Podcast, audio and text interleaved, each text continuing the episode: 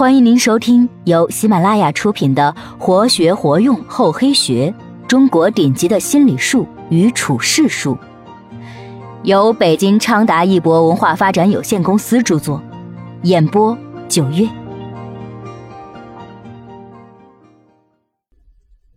第三十八集：方圆合璧，方能纵横捭阖。方圆是一种手段，更是一种层次。大而言之，方是做人的底气，圆是成事的方法。将方与圆这双剑合璧的人，才是能够纵横捭阖、任意挥洒的武功高手。外圆内方的处世哲学是中国传统文化的重要组成部分，也是正确处理各种关系的有效方法。方是对原则的遵循，对道德标准的维护。圆是思路的变通，是手段的灵活。人们在处理各种关系之中，方圆之道是其安身立命、杀出重围的重要途径。特别是在与地位较高的人相处时，更要掌握方圆之道。其实，清朝才子纪晓岚并没有我们想象中的风流倜傥。据史书上记载，纪晓岚貌寝短视。所谓寝，就是相貌丑陋；所谓短视，就是近视眼。另外，跟纪晓岚交游数十年的朱圭有诗描述纪晓岚：河间宗伯差，口吃善著书，沉浸四库间，提要万卷录。看来纪晓岚还有口吃的毛病。当然，纪晓岚既然能够通过各层的科举考试，期间由审音官通过对话、目测等检查其形体长相以及说话能力，以免上朝时影响朝仪形象，应该不至于丑的没法见人。长得丑、近视眼、口吃，这些生理特点都成为了纪晓岚一辈子与乾隆貌合神离、不得乾隆真正信任的重要原因。为何如此说呢？其实这与乾隆用人的标准有关，他对身边近臣的标准是不但要求这些人机警敏捷、聪明干练，而且要相貌俊秀。例如和珅、王杰、俞敏中、董诰、梁国志、福长安等人都是数一数二的美男子，故而得到重用。而纪晓岚如此丑陋，是如何能有此怪癖的皇帝真正能够重用的呢？因此，有人说纪晓岚只不过是乾隆豢养的文学词臣而已。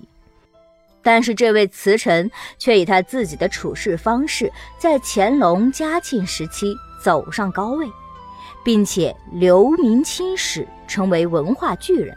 究其原因，这不仅仅是由于纪晓岚主持编著了伟大的《四库全书》，或者多年主持科举考试，对乾隆朝贡献重大，更因为他懂得方圆处世之道，因此能在乾隆帝对宠臣的怪癖要求中自在地做事儿。有一个故事即可证明纪晓岚的这种处世方法。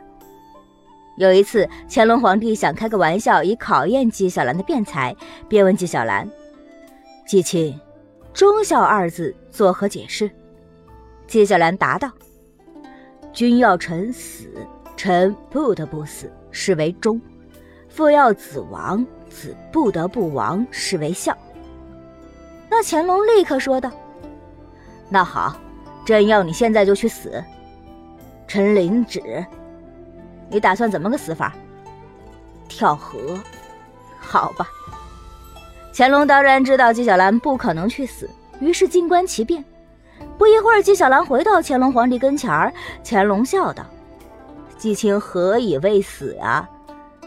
我碰到屈原了，他不让我死。哦，此话怎讲？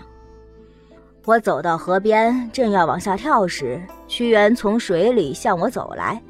他说：小兰，你此举大错也。想当年楚王昏庸，我才不得不死，可如今皇上如此圣明，你为什么要死呢？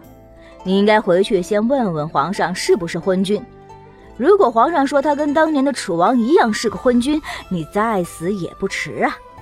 乾隆听后放声大笑，连连称赞道：“好一个如簧之舌，真不愧为当今的雄辩之才。”这就是纪晓岚，这就是纪晓岚的处世智慧。他一生经雍正、乾隆、嘉庆三朝，六十岁以后五次出掌督察院，三次出任礼部尚书。他逝世以后入幕崔耳庄南五里之北村，朝廷特派官员到北村临血致祭，嘉庆皇帝还亲自为他做了碑文，极尽了一时之荣哀。世上有两种类型的思想，一种以方为代表，好比刺猬，以不变应万变；另一种以圆为代表，好比狐狸，遇事灵活。这两种思想可谓是优劣参半。其实将方圆合璧才是智者所为，毕竟方圆不仅是一种手段，更是一种层次。大而言之，方是做人的底气，圆是成事儿的方法。将方与圆这双剑合璧的人，才是能够纵横捭阖、任意挥洒的武功高手。完毕，感谢您的收听，我们下集再见。